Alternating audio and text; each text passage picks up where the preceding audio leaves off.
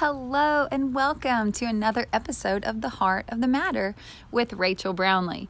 I'm joining you again from my front porch here in Louisville, Mississippi. And today I'm absolutely delighted to welcome my very first guest, Pastor Scott Phillips. And I also want you to know that when Scott and I were recording this interview from the front porch here, the wind was blowing almost uncontrollably. So, when you hear sounds that remind you of a thunderstorm, just know that it's actually the the wind rustling the leaves of the big maple trees here in the front yard. So, you will enjoy lots of sound effects today and get to hear from a wonderful person. Let me tell you a little bit more about Scott. Scott Phillips has served as the senior pastor for First Presbyterian Church, which is the church that my family and I attend, since 2006 and has been teaching at Grace Christian School for 14 years. He is married to Karen, who is a beautiful, wonderful person and one of my very best friends. And they have four children Evelyn, Maggie, Jacob, and Noah, all of whom are delightful and exceptional.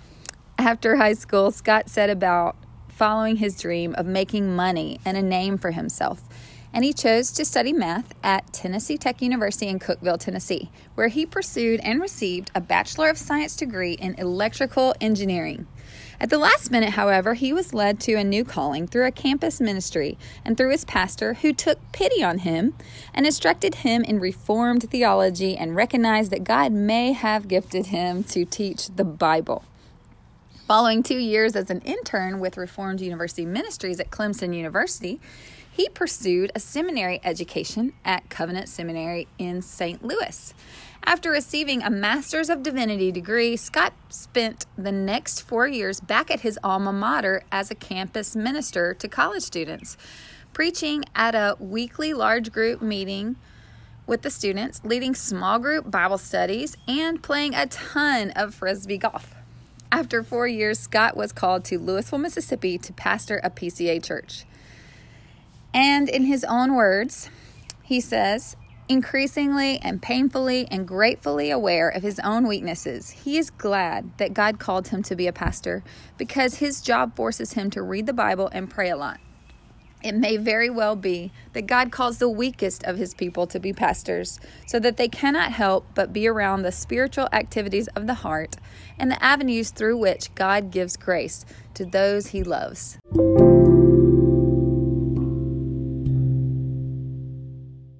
Thank you, Scott, for coming. Hey, thanks for having me.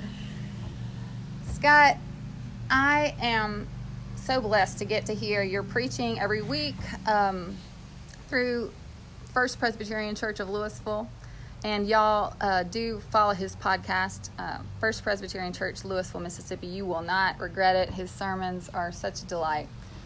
Um, today, we're not here really for a sermon as much as we are just to get to know you better and to know about your personal life and how you grew up, what life was like for you, and what led you to faith in Christ. All right. Well, I'm glad to be here. I appreciate you having me and asking me to jump in. Um, I, I, grew up in East Tennessee, uh, not that far from Knoxville, but a relatively small town nearby. And uh, my dad was a, a charter member of a independent Baptist church, and so we were pretty regularly at the church Sunday morning, Sunday night, Wednesday night. Uh, my grandfather, my dad's father, was uh, a, a, preacher part time and filled in for pastors sort of interim type roles on occasion. So uh, I fairly frequently found myself traveling with him to church here and there. Uh, and I was at Sunday school and vacation Bible schools every summer. So I had a pretty, let's say, if I can use the word church as a verb, churched youth. Uh, it was a small church. Our my peers were about six people in the church, and we kind of half-heartedly paid attention some, I guess. Uh, but for me, all of Christianity can be covered in typically in about three hours a week. The Sunday morning window, Sunday night window, Wednesday night.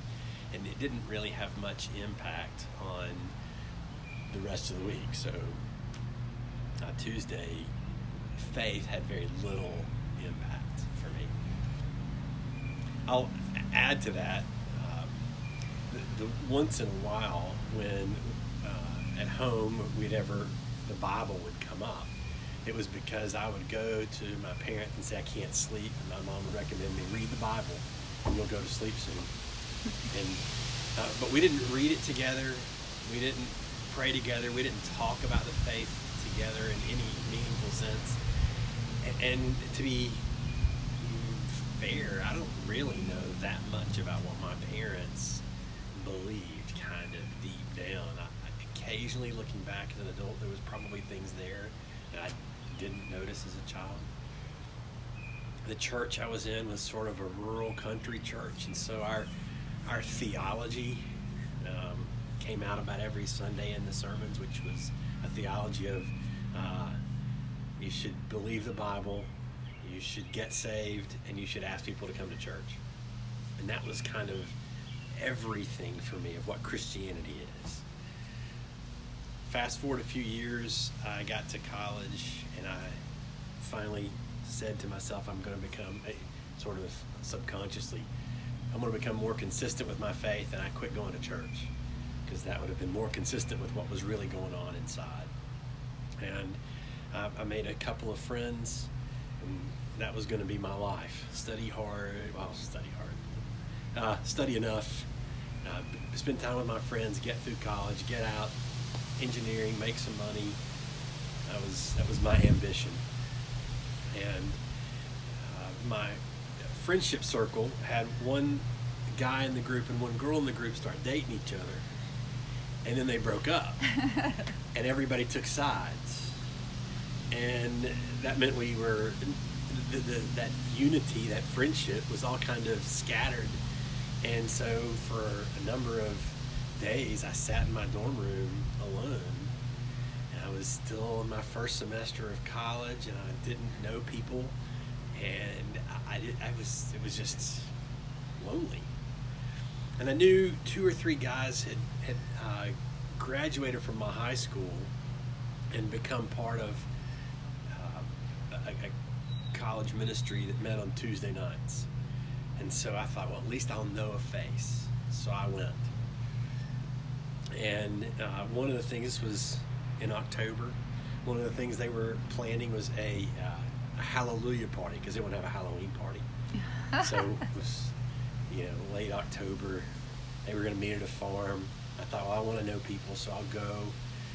And what, I went to this thing. It was on a Thursday night, and we were at this farm. We had a big bonfire going, and one of the guys in the group suggested we circle around the fire, hold hands, and pray. And everything about that sounded awful, just terrible. And it was, and, and as I'm describing it, it was more awkward to me then than I can put into words. I, I really just couldn't believe how uncomfortable I was. But it unlocked something. This was a group of people that prayed on a Thursday that was pretty new to me. And spending some time with them and seeing something that uh, wasn't part of anything I had associated with Christianity, something where their faith had an impact on them all the time. Uh, now, looking back, like I say, I can see people who were in my church who had that vibrant faith. I was just blind to it completely growing up and here I was seeing it in peers, and it, it interested me. And then to learn that underneath the vibrant faith they experienced uh, was uh, substance, theology, and doctrine, and things that held up their their life oriented about Jesus. And you know i got to know those people more and more and they weren't by any stretch perfect or uh, in fact, we had plenty of trouble with each other, but there was still something underneath all of it that that was supporting their lives and began to support mine uh, because we studied the Bible together and prayed together. What was isolated to a few hours a week as a child started coming alive all the time. It started making sense out of who I was and my experience of uh, people and the world, and it, it, became bigger and bigger until it um, competed with my other ambitions of making money and just getting through school. they let me become something of a student leader in this uh, Christian organization I was in, and I got to start interacting with people and teaching some Bible studies and doing some kind of one-to-one mentoring, which is a little bit funny because you know I'm like one year older than this freshman who's coming in. I'm like, let's let me mentor you. Looking back on that, that was silly too, but um, anyway, all that to be is is to to start to interact with the Lord and realize He was there, and it started shaping me. So that's really cool. And do do you feel that was there a date or a time or an experience that you said, okay, before this I wasn't a Christian, after this I was? In, in the, my answer is going to be no. There were several moments where it was kind of like a, a bigger than another step forward, perhaps. Um, I think if you'd asked me almost any of that time, I would have said, I believe in Jesus but I don't know what that would have meant. Uh, I was supposed to bring people to churches, what that would have meant when I was in high school. When I got into college, it would have meant that I think that he's true.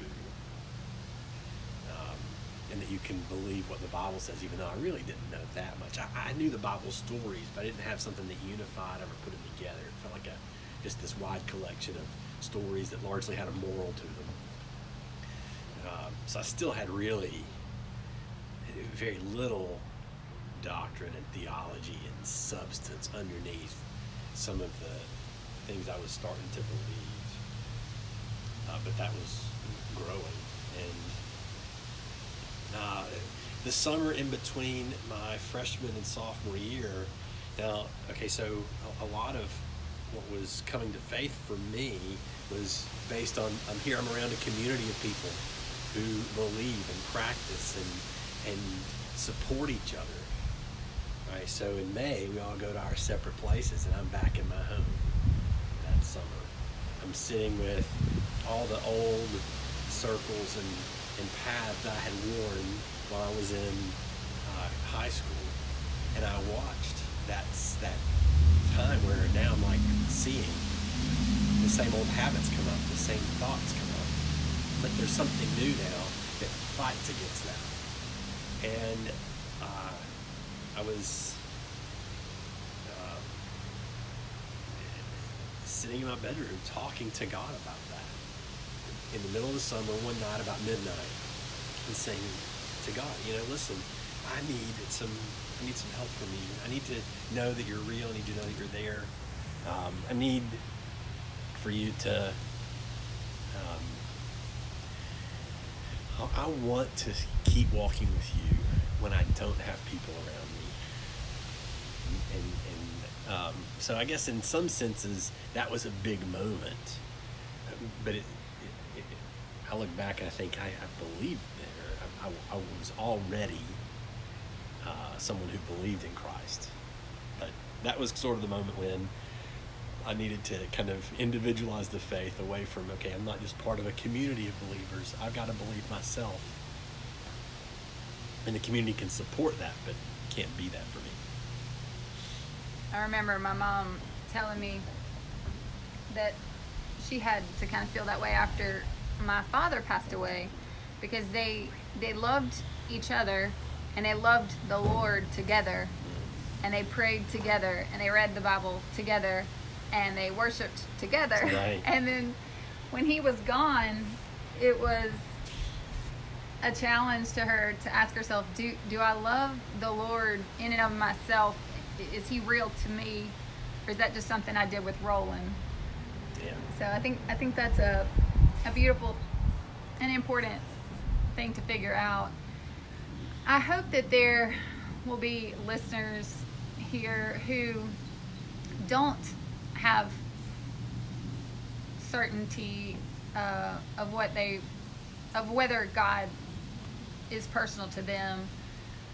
Not that I hope people don't know the Lord, but, but I hope that all types of people would want to listen to this podcast. People who aren't necessarily convinced that Jesus is Lord, that the Bible is truth.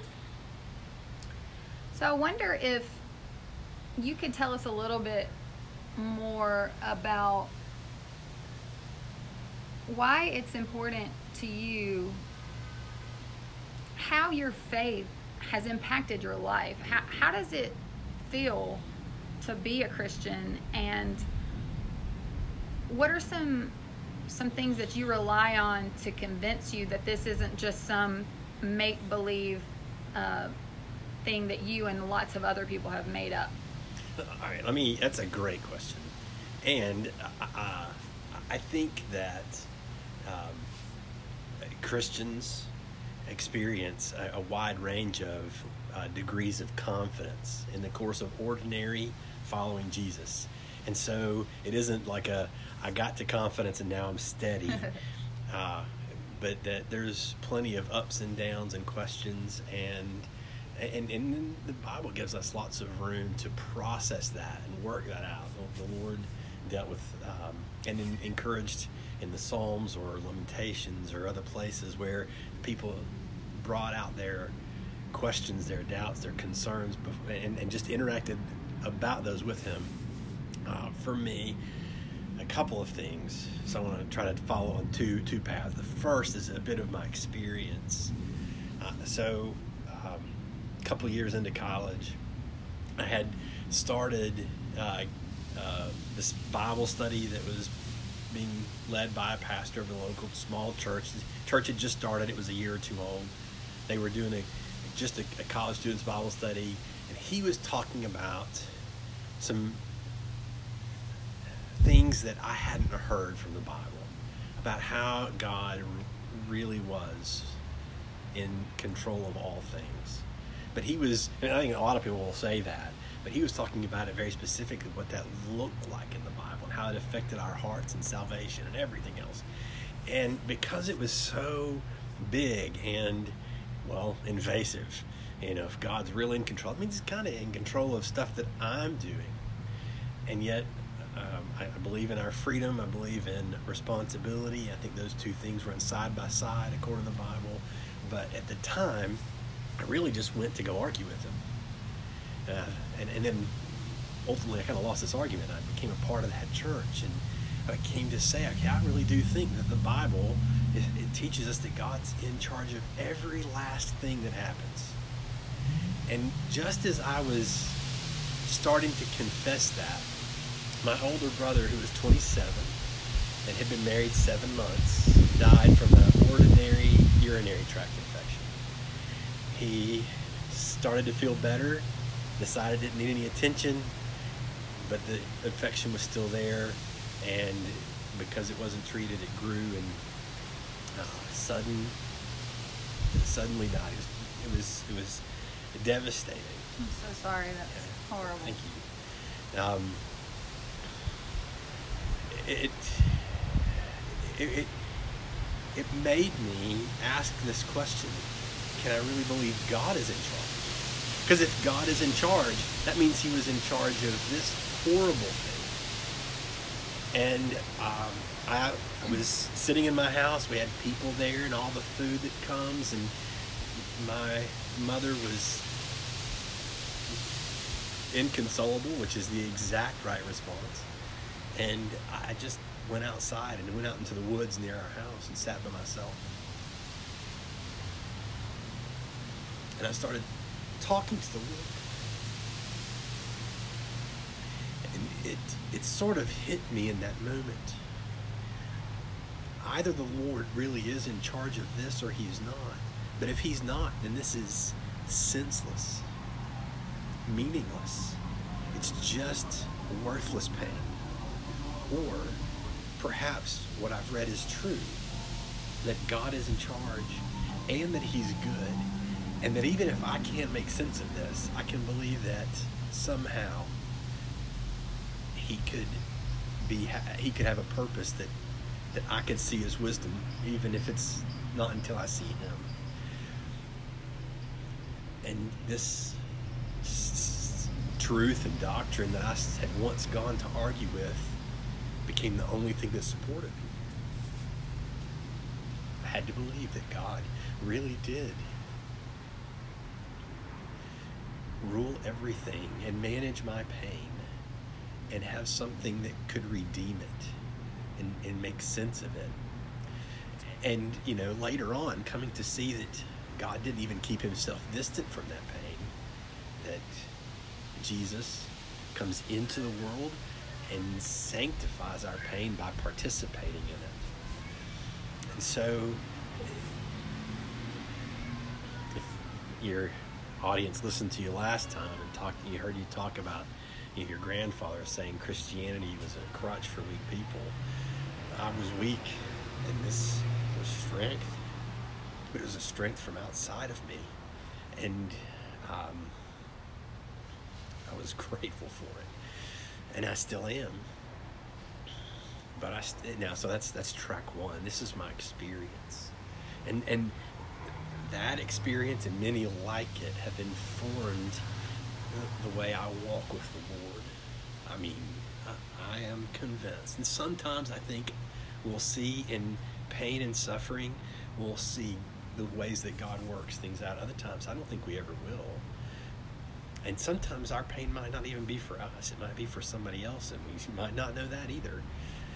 Um, but I, I see this truth that, that God, who entered into our pain and uses it for His purposes and can be trusted about it, supports me. Now, jump around to the other side, okay? Um, sometimes I'm, I'm sitting around driving in my car and I'm thinking about the cost of being a Christian, or the cost of being a pastor, or the cost that um, we pay in order to, to be a disciple of Jesus. He even says, if you want to follow me, you have to make me more important than everything else. Be willing to lose everything else. And so i will be thinking about all that's being paid, and I'll be like, but what if this is just a fiction? What if this is just a dream? And then everything I'm doing, every week, get up to, to preach and talk about the Lord. Every time I give people counsel, every time I'm trying to process it in my own life and live it out, it's just, you know, a, a great big fiction. That so I pro, I think about that, and the thing that keeps coming back to me. And this might be different for everybody else. This is just my. This is what happens. Is um, I cannot get past how convinced I am that there was a real man Jesus who really rose from the dead, and that his resurrection demonstrates who he really is. And so, And that would be a huge, much bigger conversation to explain why I came I come to that conviction. But um, I, I'm I can't get past the resurrection of Jesus. If He rose from the dead, then He's the real thing. If He's the real thing, then it makes sense of everything else. C.S. Lewis said, "I don't just see Christianity." Uh, he says, "I see it like I see the sun." Not only because I see it, but by it I see everything else, and and I, I resonate with that. It's beautiful. C.S. Lewis is was such a gift to all of us. Um, and he was an intellectual and I would say an atheist. Right. And so it's a blessing to be able to work through his thought patterns and see what led him to to faith in God.